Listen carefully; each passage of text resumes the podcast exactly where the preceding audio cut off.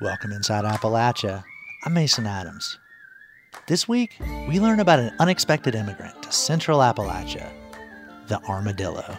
I think of armadillos as Florida, South Georgia, Texas, places further to the south. So when I first heard of armadillos in Southwest Virginia, I was quite shocked and surprised. We also take a ride on the Cass Scenic Railroad and follow reporter Randy Yohe as he explores some one of a kind getaways in West Virginia. Uh, the company houses are great. They're the original structures. Of course, they've been fitted with modern amenities. It's a nice uh, experience to take a look back at the history of Cass, but yet be comfortable. And just in time for the pawpaw harvest, we revisit one of our 2020 stories about this wild food delicacy. It's one of these foods where some people will never get a chance to taste it. You'll hear these stories and more this week inside Appalachia.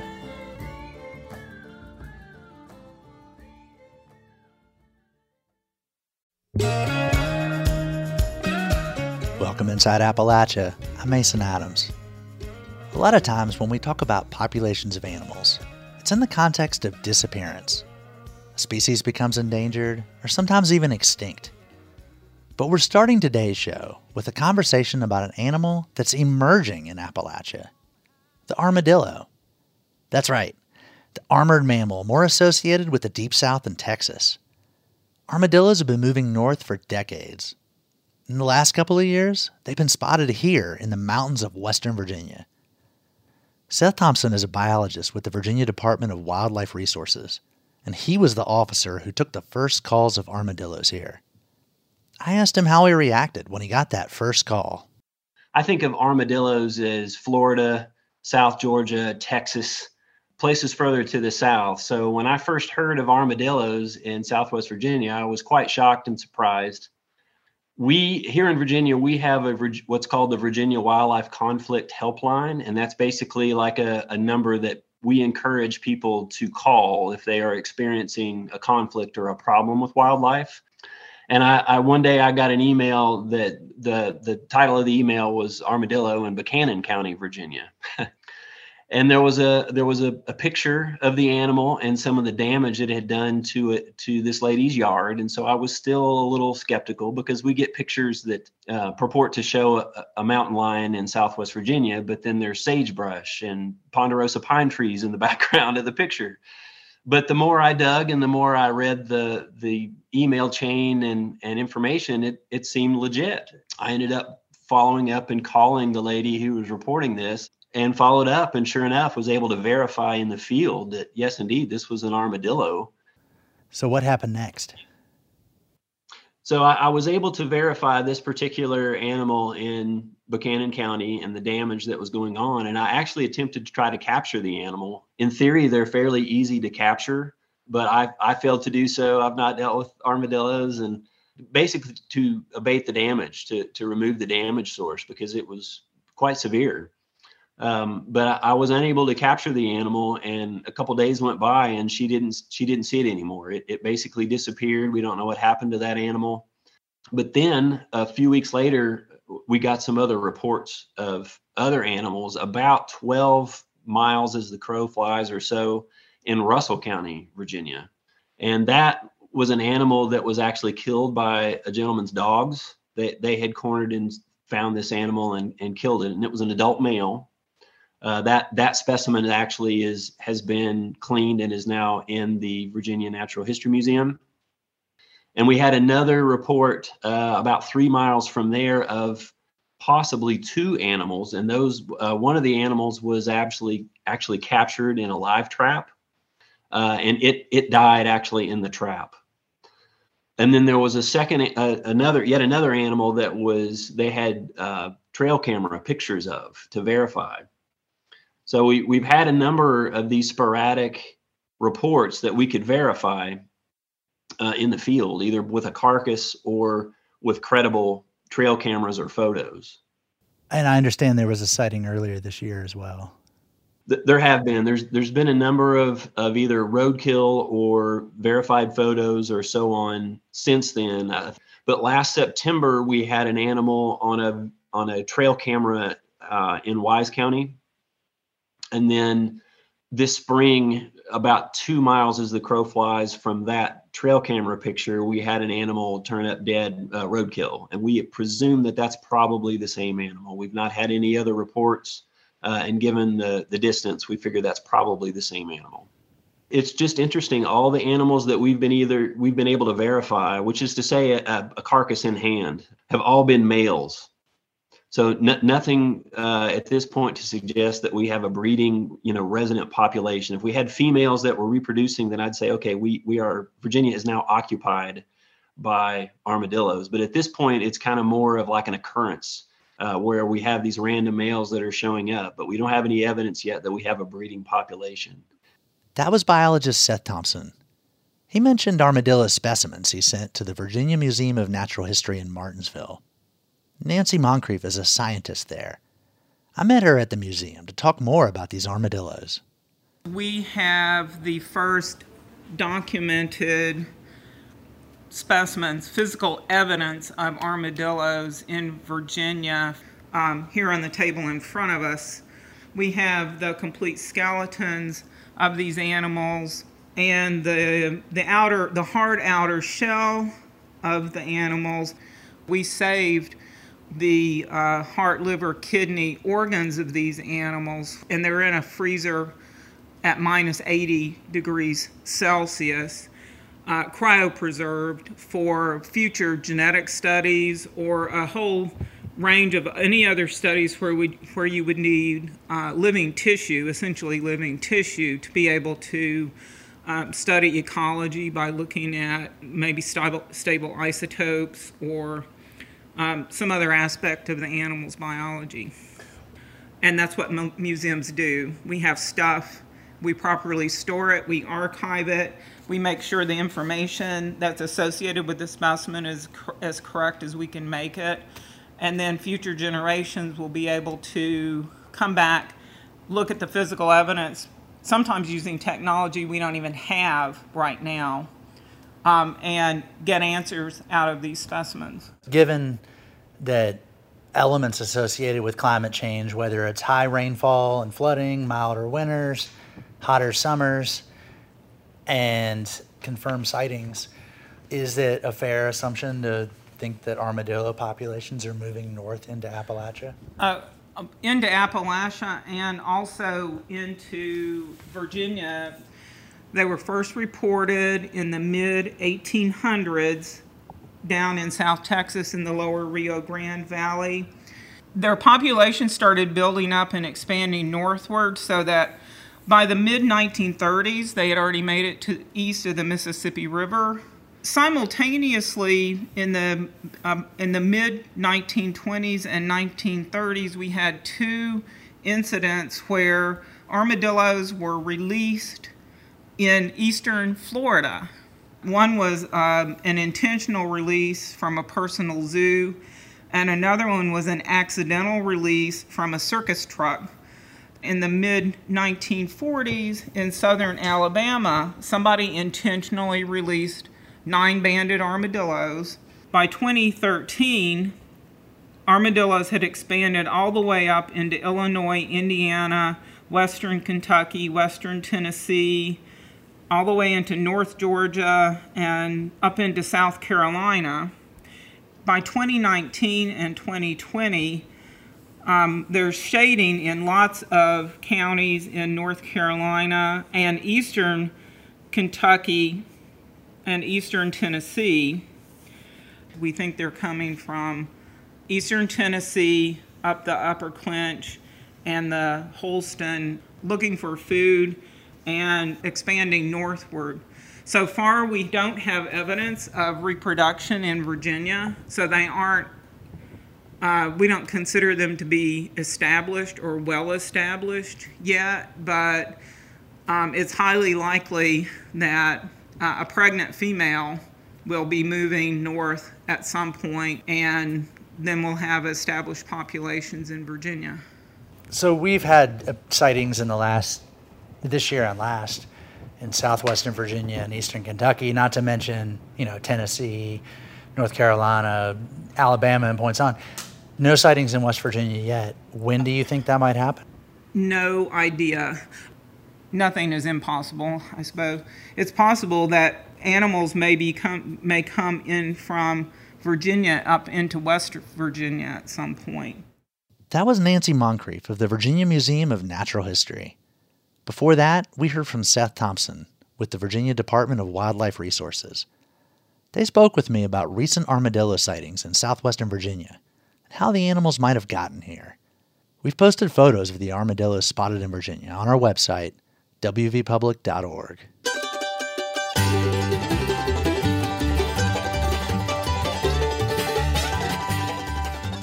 More than a month after record flooding in eastern Kentucky, thousands of people are still without permanent, safe housing.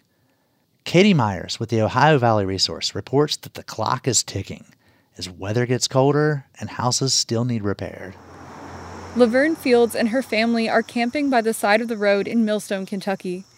It's been a month and a half since her trailer washed into the creek. FEMA's a little bit slow on helping us. From far away, her trailer looks like a box of toys dropped by a child, its contents all spilled out of it. Now it's dusty and there's little shade, and there's no relief in her camper. And it gets really hot in there. Me and the baby has breathing problems. She's too busy to appeal with FEMA right now. Fields lives with nine people her brother, her cousins, some kids she's taking care of. There's no electricity or running water in the camper. We bathe morning and night with wet wipes. Governor Andy Beshear says the state is sheltering 300 people in travel trailers and other accommodations, but not everyone qualifies. Kayla Morton says the state denied her request for a trailer, but she was eventually able to find one from a relative. We didn't have anywhere to stay, and there was nowhere to rent because there's so many homes that are lost, and it this was really our only option. She's living with her husband and toddler at Carr Creek Campground and expects to be here through the winter, if not longer. But we're planning for a long term, uh, up to six, seven months, maybe more. Campground manager Devon Cottle is doing his best to provide for the temporary community that's sprung up.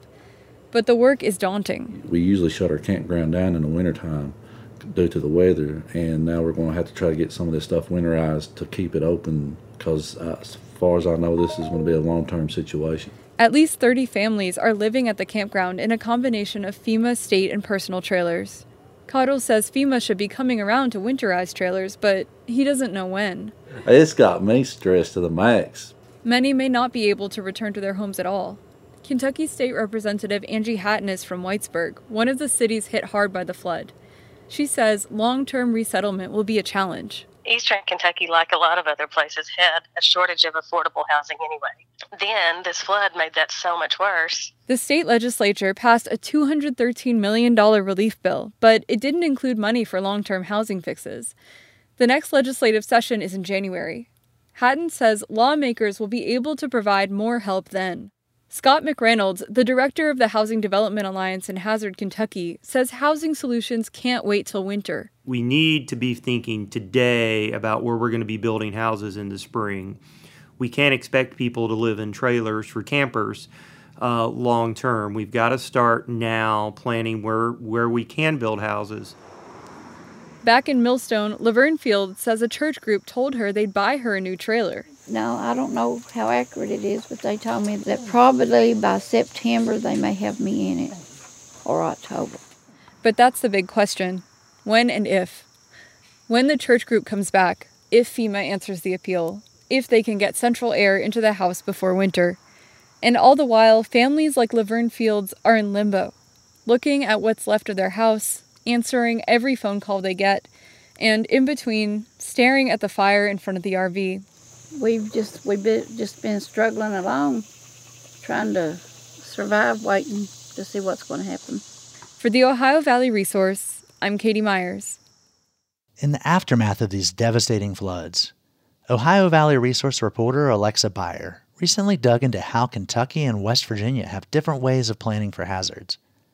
Data reporter Justin Hicks sat down with Beyer to learn more about her reporting. So, Alexa, you just finished up a story about what Kentucky and West Virginia are doing to protect people from the impacts of flooding.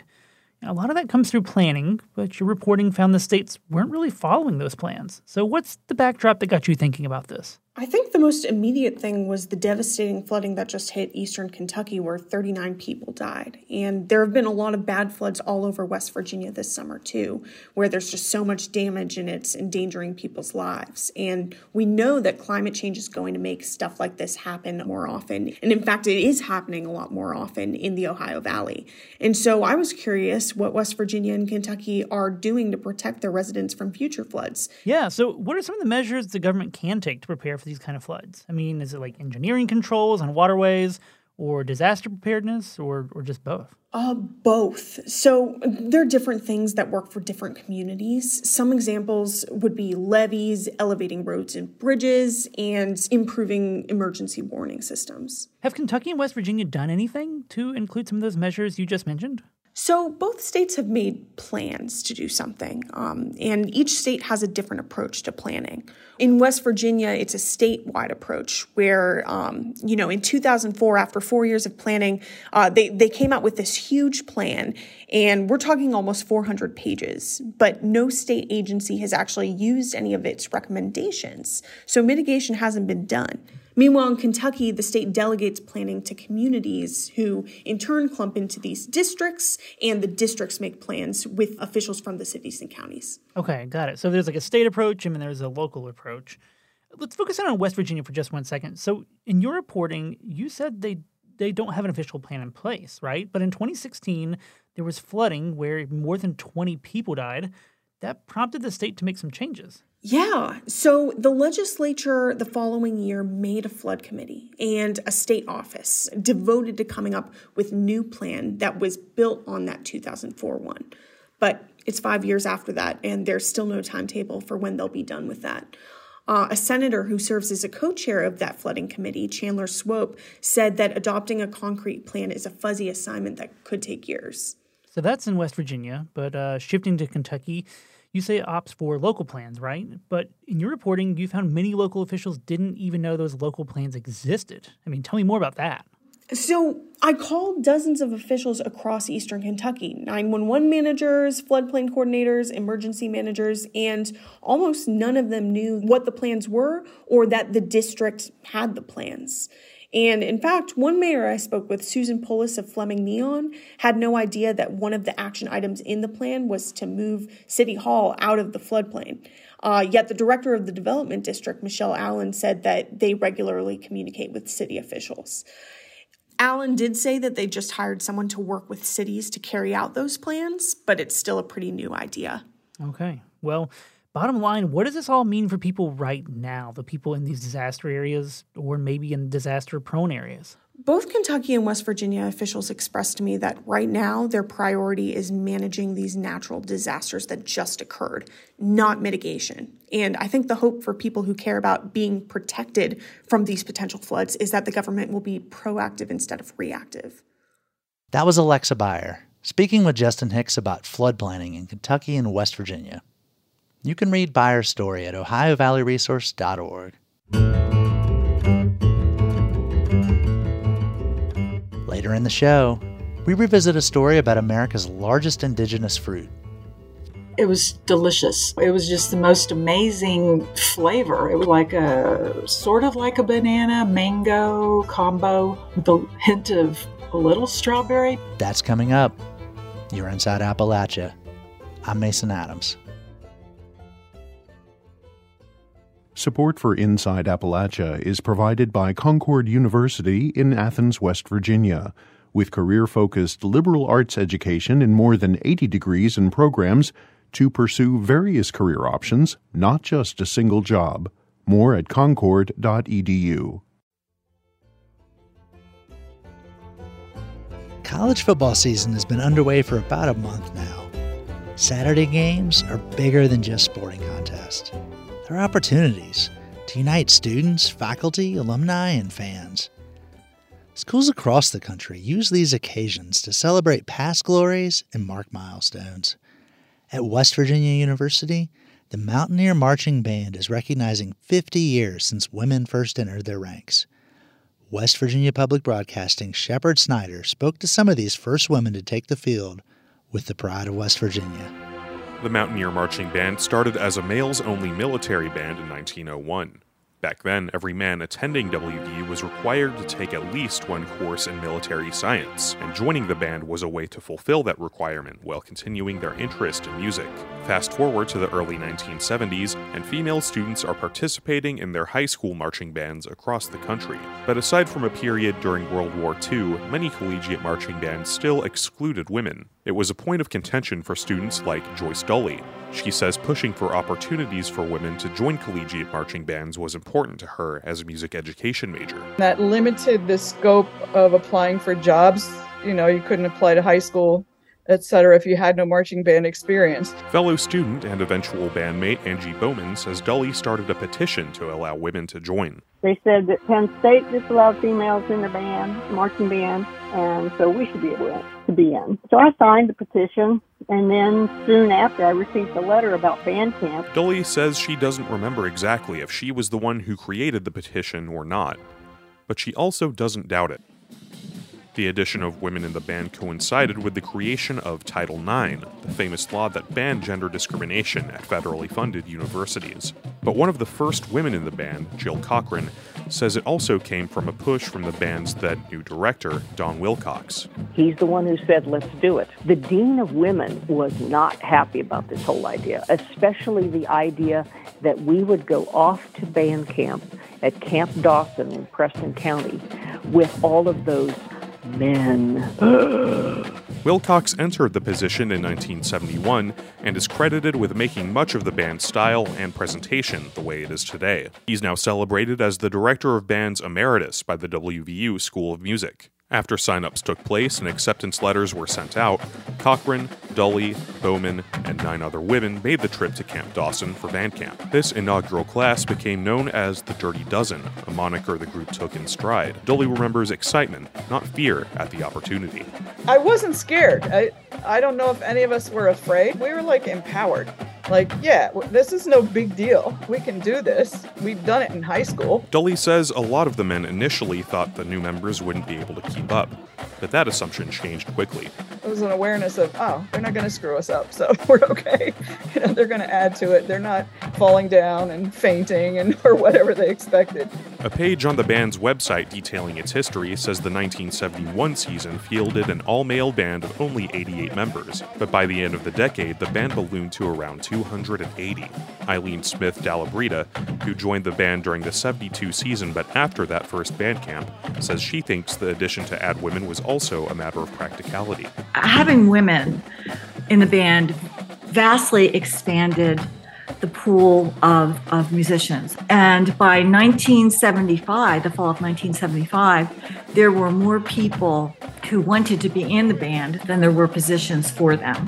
For those original alumni, joining the marching band ended up giving them lifelong memories. Dallabrita says she remembers her first game and how proud she felt to be on the field. I remember the first game that they we were all encouraged to let that literally let down our hair so that people in the stands could see that there were some women, even though there weren't very many of us, that there were women out on the field. Today, the WVU Marching Band consistently hovers around the 300 member mark, and half of its members are women. Heather Miller, a fifth year member of today's band, says her interest in joining a big marching band was something passed down from her mother. It was one of the major reasons I wanted to go to a university when I was looking at education after high school. When she marched in the early 90s, she was given that opportunity, which inspired me. In Angie Bowman's case, she found her husband of nearly 50 years. She and her then boyfriend Dale started dating after the 72 band camp and got married in the winter of 1974. Mr. Wilcox always likes to remind my husband and I that we started something. We may have been the first marriage out of the band, but there have been many, many matches since that. Cochran says she's in the middle of an internet wide search for the Dirty Dozen so they can meet and have dinner after this year's homecoming game. I, I've turned into Sherlock Holmes, or sort of a modern day Sherlock Holmes, trying to chase people down through the internet. And when I get them on the phone, it's as if, oh gosh, we haven't talked for a month or two, so let's chat again.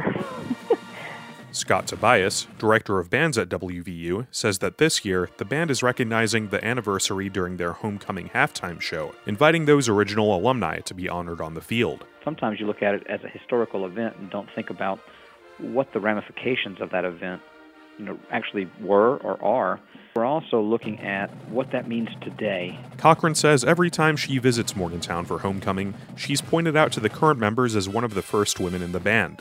She appreciates this year's celebration, but she just hopes the recognition inspires young women to continue to pave the way forward. They don't believe that there could ever have been a time when women weren't in the band. I don't need to be on the Jumbotron and, and have somebody call out my name, but I would like people to know that we did something. We, we tried to make the world a little bit better for you. For West Virginia Public Broadcasting, I'm Shepard Snyder in Martinsburg. Shepard Snyder, a 2020 graduate of WVU, was a member of the marching band for four years. He says he played God's instrument, which is apparently the trumpet.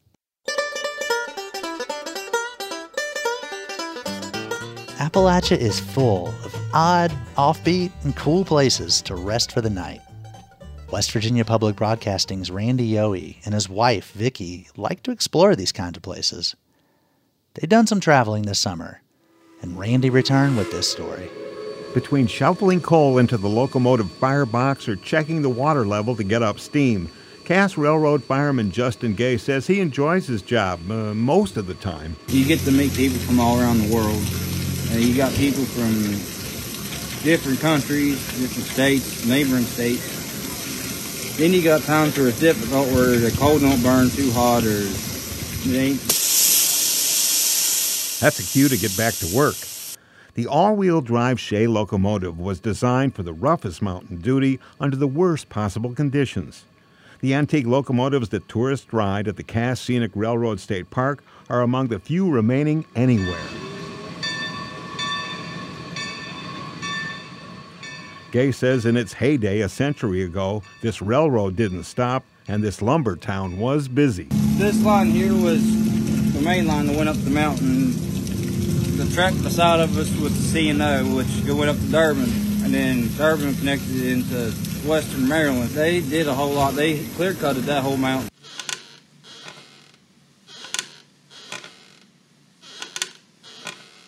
That's my rocking chair on the front porch. No lodge, cabins, or tent campground at a state park highlighted by a grand old train.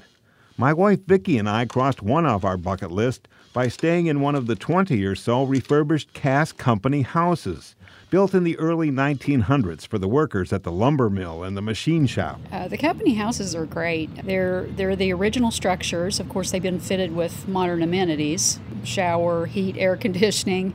But it's it's just uh, it's a nice uh, experience to take a look back at the history of Cass, but yet be comfortable. You can do anything offered there in the community the trail, biking, take a ride on the railroad, or you can just sit on the porch and relax and wave at your neighbors. My wife and I like hotels just fine, but we also enjoy staying in creative places that offer a new experience. We stayed in um, a treehouse in the Virgin Islands, um, a wigwam off Route 66, a castaway caboose in West Virginia. Really wonderful experience. That's just to name a few.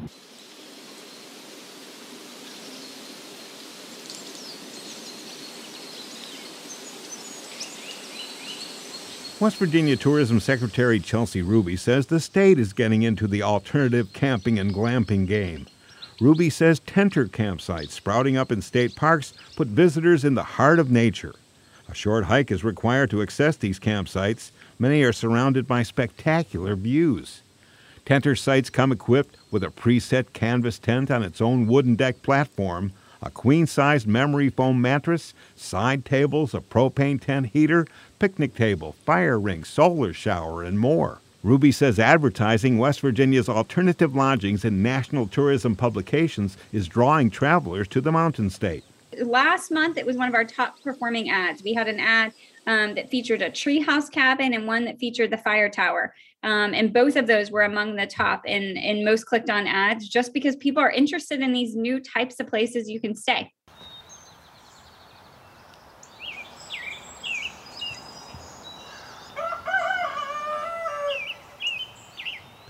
Our most recent glamping stay was at a farm and forest setting near Alderson, aptly named WVGlampingDomes.com. Vicki found it by Googling West Virginia glamping. Yeah, it was nice. Uh, it was beside a stream. Um, you could hear all the sounds of nature and uh, but yet, you know, you were close by to the amenities most people want um, shower facility, kitchen, running water, even a hot tub. Uh, very interesting. Uh, it was open partially um, to the outside so you could see the night sky, the trees, the woods. There's a river running right through the middle of it. It sits in two counties, and there's a walking bridge that's reminiscent of one of the bridges you might find in England or Paris. Tim and Angela Luce left their city jobs behind to establish West Virginia GlampingDomes.com in Greenbrier County. Tim says it was the pandemic that actually helped him gain his tourism niche. Rural destinations like ours were up about 300%. And so that showed me there was a demand from the consumer base for something like this. And so we opened and we booked up an entire year's worth of reservations in a week wow. for our first dome. And wow. so we rolled all of that those reservations as cash flow into building the the next ones. We wanted to focus on a connection with nature. So the giant window facing the stream when you're stream front, we also have another dome we're building right now that's going to be a mountain view with a huge panoramic view and then a thing that our guests really love is the skylight.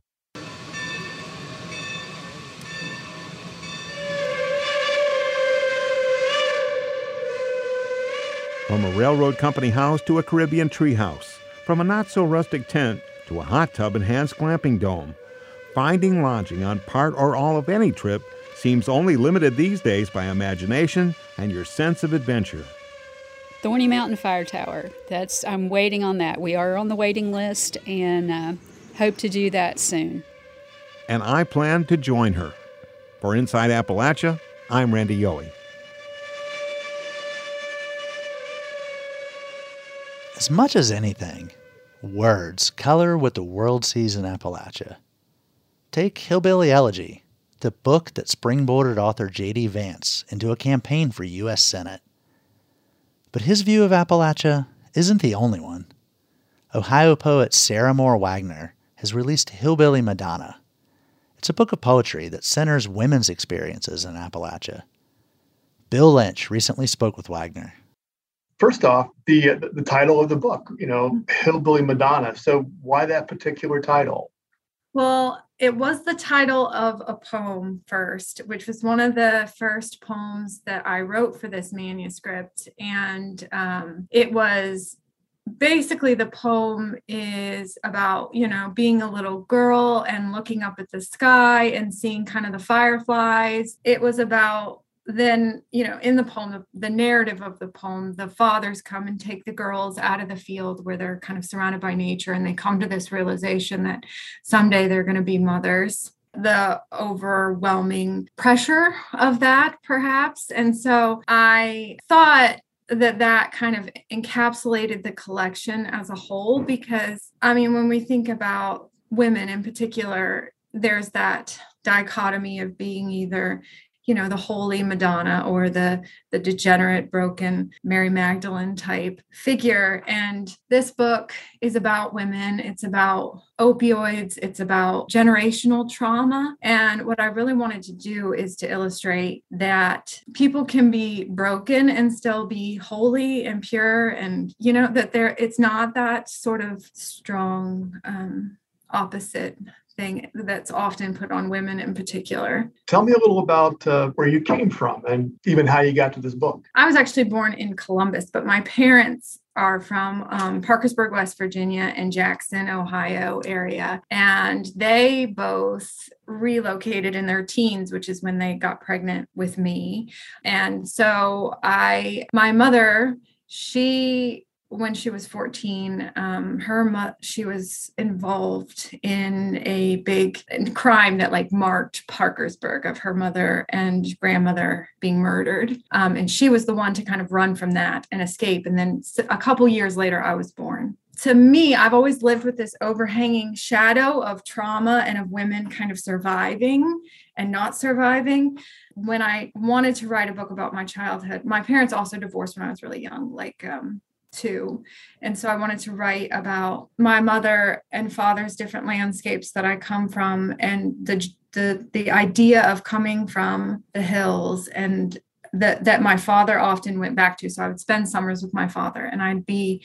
He loved Logan, Ohio, and Tar, Tar Hollow State Park is where we spent a lot of our time. And so I felt kind of pulled between these two different worlds. The book came from me wanting to explore my childhood, but then also thinking about the ways in which people, everyone who is from Ohio or West Virginia or anywhere really, knows people who've fallen into opioid addiction and have lost children and their lives. So I wanted to explore that with women in particular because that's something that's close to me too. Your poems in this book cover a lot of ground childhood, family, addiction, trauma, place. Where do you start with with this kind of collection? I mean, how does this something like this kind of come together? Where does it begin? Place was so important to me in this because I felt like landscape is so tied to our identity and there are a lot of writers that explore that how connected to your body the, the place places that you are familiar with are. And so I would go to the places of my childhood. So I spent a lot of time in Jackson and in Tar Hollow and in uh, the places that I spent a lot of time in my childhood trying to explain and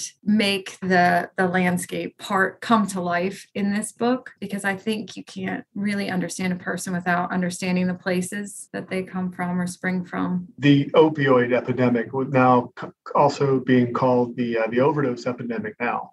Mm-hmm. Um, was that an early piece to, to this, or was it something that kind of evolved as you were writing about your childhood? I think it evolved because for me, there came a moment where I started thinking about, in particular, the girls that I grew up with, family members, and really close friends, and how having just that person and for me it was my mom that was able to kind of pull me out made all the difference for me because we started the exact same you know these like soul friends and sisters. And we also i graduated from high school in 2000 kind of like the the time that opioids were everywhere. And i did a lot of things you know i i was able to escape all of that because I had my mother who time and again would set me back on a path and say, This is where you're going. Just seeing how often addiction is made to be some kind of moral failing, especially with women, was really upsetting to me. Um, and I wanted to provide a, a portrait of this is who I am, this is how I grew up, and this is what I've seen happen. And none of these women are evil degenerate women who who hate their children and lives that this is something that is directly connected to poverty to generational trauma to just the system of injecting opioids into these communities which is something that people are talking about a lot more now thankfully but it became important to me to give a face and show that face being someone who can be redeemed and not someone who's just a portrait of that people can use for political gain or to dismiss a community in general. It's difficult to not mention uh, Ohio and Appalachia without JD Vance coming into the picture at some point. How do you feel like this book as the conversation from Hillbilly Elegy? My title is so similar. So I thought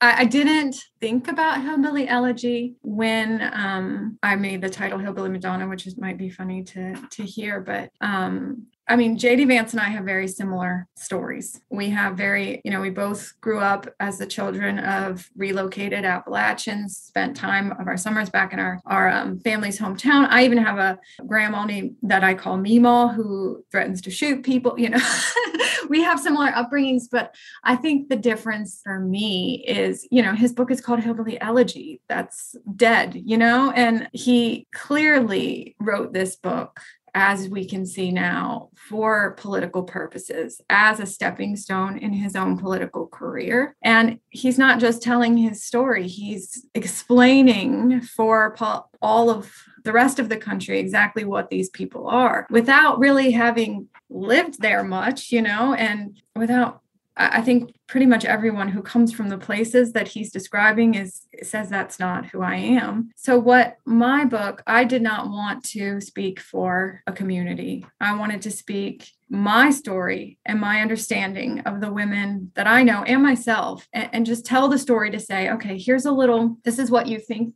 women are like in this community. Here's an example of how that might be different you know that it's not beyond redemption nobody's dead here. This is something that that can be overcome. But also i don't i don't have a desire to uh, use that to get power you know? And i think that's where he's coming from is i'm going to use all this information so that i can put myself in a position of power as an authority and expert. And i don't i don't think that hillbillies or appalachia at all is just a hu- homogenized thing that you can easily explain in one book. So yeah i have friends who say oh he is he who sh- must not be named named. Yeah, he ha- he's he's dominated what people think of Ohio and Northern Kentucky, Appalachia in general. The book is Hillbilly Madonna by Sarah Moore Wagner. Sarah, thank you very much. Thank you. Hillbilly Madonna is published by Driftwood Press. Wagner is now at work on a book of poems about her mom and Annie Oakley.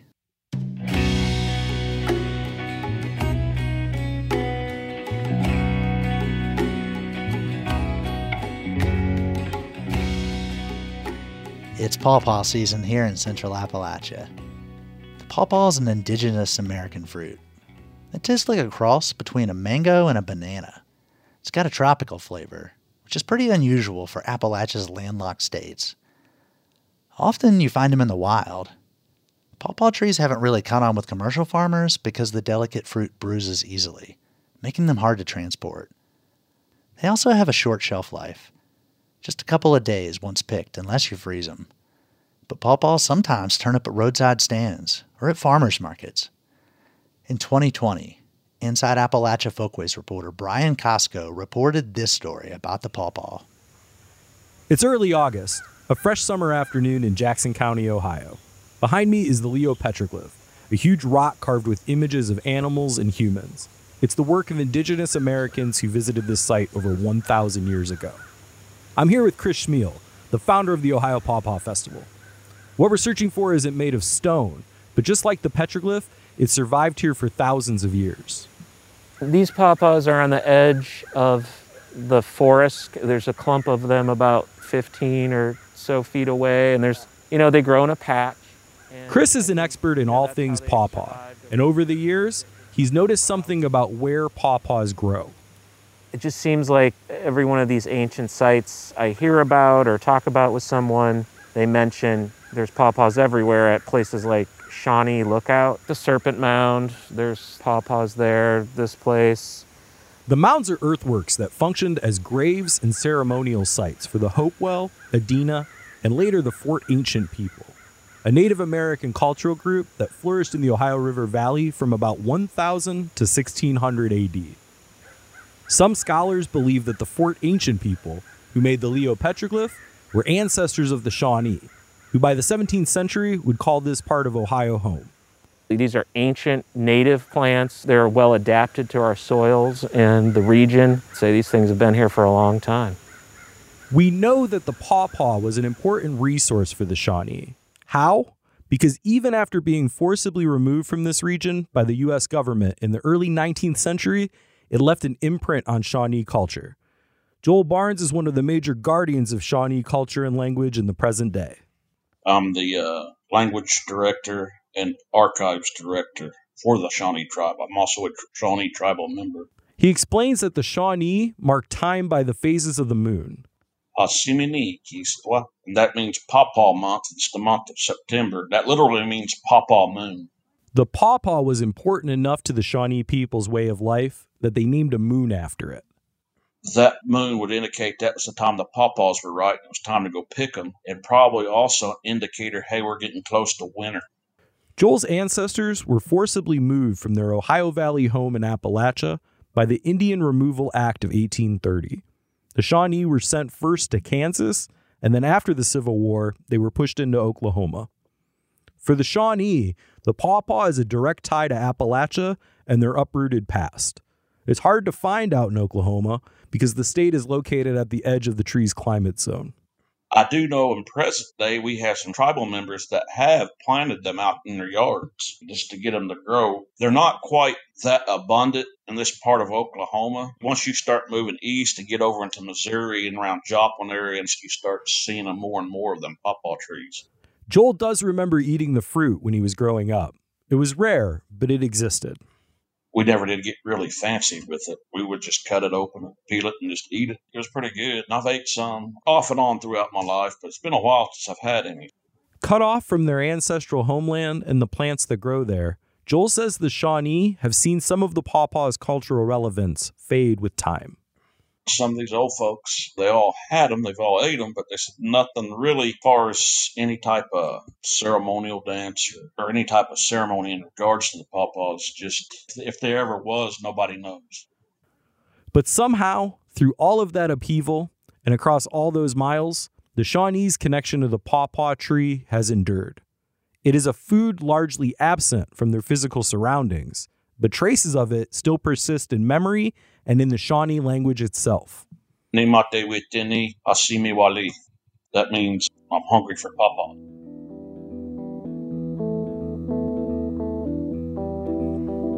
Dr. Devon Mihesuah has devoted her life to recovering lost knowledge of indigenous foods. She is a professor at the University of Kansas, a citizen of the Choctaw Nation, and also a Chickasaw descendant. Distressed by the lack of knowledge of traditional foodways among her people, Devon has made pawpaw and other pre contact foods a focus of her research. I have just spent decades taking a look at travelers' reports, you know, people who observed back in the 1700s coming through. Nobody ever mentioned pawpaw. You know, they just say this strange fruit. She hasn't found any traditional pawpaw recipes among the Choctaw, who called the Mississippi Valley and southern Appalachia home before they were forced west. She says there's a reason for that. Like a banana, the pawpaw has a short window of ripeness. That meant that it was probably consumed right on the spot, a convenient fast food. You know, they would just wait until this the time to eat it. They don't store well, you know, and maybe they dried it. It could be that they mixed it with other things, which is what I like to do. Despite the difficulty of obtaining written records, Devon has her own special ways of preparing pawpaw that extend its use. She mashes it mixes it with berries, cooks it down into a flavorful sauce, and then freezes it. Occasionally, she'll add it to cornbread. And even though they had to forage to find pawpaws, her Choctaw grandparents introduced her to the fruit when she was a child. My grandparents lived in Muskogee, Oklahoma, and they had a massive garden. It was a model of my grandmother's ancestors when they lived in Mississippi. And they had all kinds of trees. They didn't have pawpaws, but they knew where they were. Just like Joel, Devon has childhood memories of pawpaw, even though it was scarce. Her first taste was in her grandmother's kitchen. It was delicious. It was just the most amazing flavor. It was like a sort of like a banana mango combo with a hint of a little strawberry. Devon runs a popular Facebook group on indigenous foodways. There's a lot of interest among American Indians in getting reacquainted with the food their ancestors ate, she says. But many are disappearing or not available where they live, like the pawpaw. It's one of these foods where some people will never get a chance to taste it. There are a few pawpaw trees in Kansas where she currently lives, but the fruit tends to be on private property and inaccessible. I just wish people who had them on their property, you know, recognized and appreciated what they have. Devon is attempting to regain access to the food her ancestors ate. Three years ago, she decided to try and grow pawpaw herself. She's propagating about 50 seeds in containers and eventually hopes to transplant them. It's a long process. I ate the fruit and then I packed the seeds away and I put them in the refrigerator. they overwintered. And then I took them out at the end of February and planted them. And nothing happened for months and months. And it wasn't until the end of July that finally one sprouted. It'll be years until they're ready to transplant, and even longer until they bear fruit. So, why is she going through all this trouble? Devon believes that not having access to where your ancestors lived and the foods they ate is a form of historical trauma that needs to be healed. For most tribes, that is where, you know, they believe they were created. It's sacred areas, they're sacred plants, it's where their dead are buried. It's very important that that people who are interested in learning their culture and being reconnected to their culture understand what it was that sustained their ancestors. As the pawpaw demonstrates, food touches so many aspects of culture, including language, seasonal life, and cosmological stories. Food teaches us all of these different lessons that expand into every aspect of your life. By bringing these foods and their lessons back into circulation, Devon hopes to address some of the losses her people have sustained. It's easy to take the abundance of pawpaw for granted in the hills of Appalachia. But far away, on the plains of Oklahoma, it's a piece of precious history for those who once called this region home. For Inside Appalachia, I'm Brian Costco in Athens, Ohio. Pawpaw festivals in Ohio and West Virginia usually take place in mid to late September. Pawpaw harvest season doesn't last very long, usually the end of summer to the first or second week in October. So, if you look carefully, you still might find a few out there.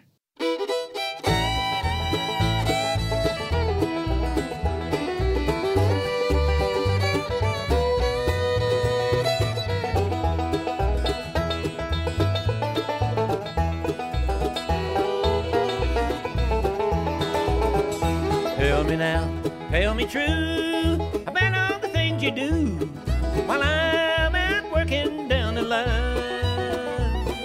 I call on the telephone, but you never seem at home. It seems the well of truth has just gone dry. And the blues are rolling in. It seems like such a sin. That's why I'm roving round. Till next time, thanks for joining us as we journey throughout Appalachia. Our theme music is by Matt Jackfert. Other music this week was provided by Chris Stapleton, Jake Sheps, Mary Hott, and Del McCoury. Bill Lynch is our producer. Alex Runyon is our associate producer. Our executive producer is Eric Douglas. Kelly Libby is our editor. Our audio mixer is Patrick Stevens. Zander Aloi also helped produce this episode. You can find us on Instagram and Twitter at InAppalachia. You can also send us an email to insideappalachia at wvpublic.org. Visit wvpublic.org slash insideappalachia to subscribe or stream all of our stories. Or look for Inside Appalachia on your favorite podcast app. Inside Appalachia is a production of West Virginia Public Broadcasting.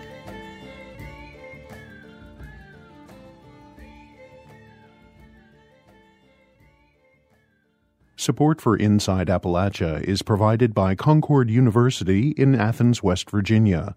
With career focused liberal arts education in more than 80 degrees and programs to pursue various career options, not just a single job. More at concord.edu.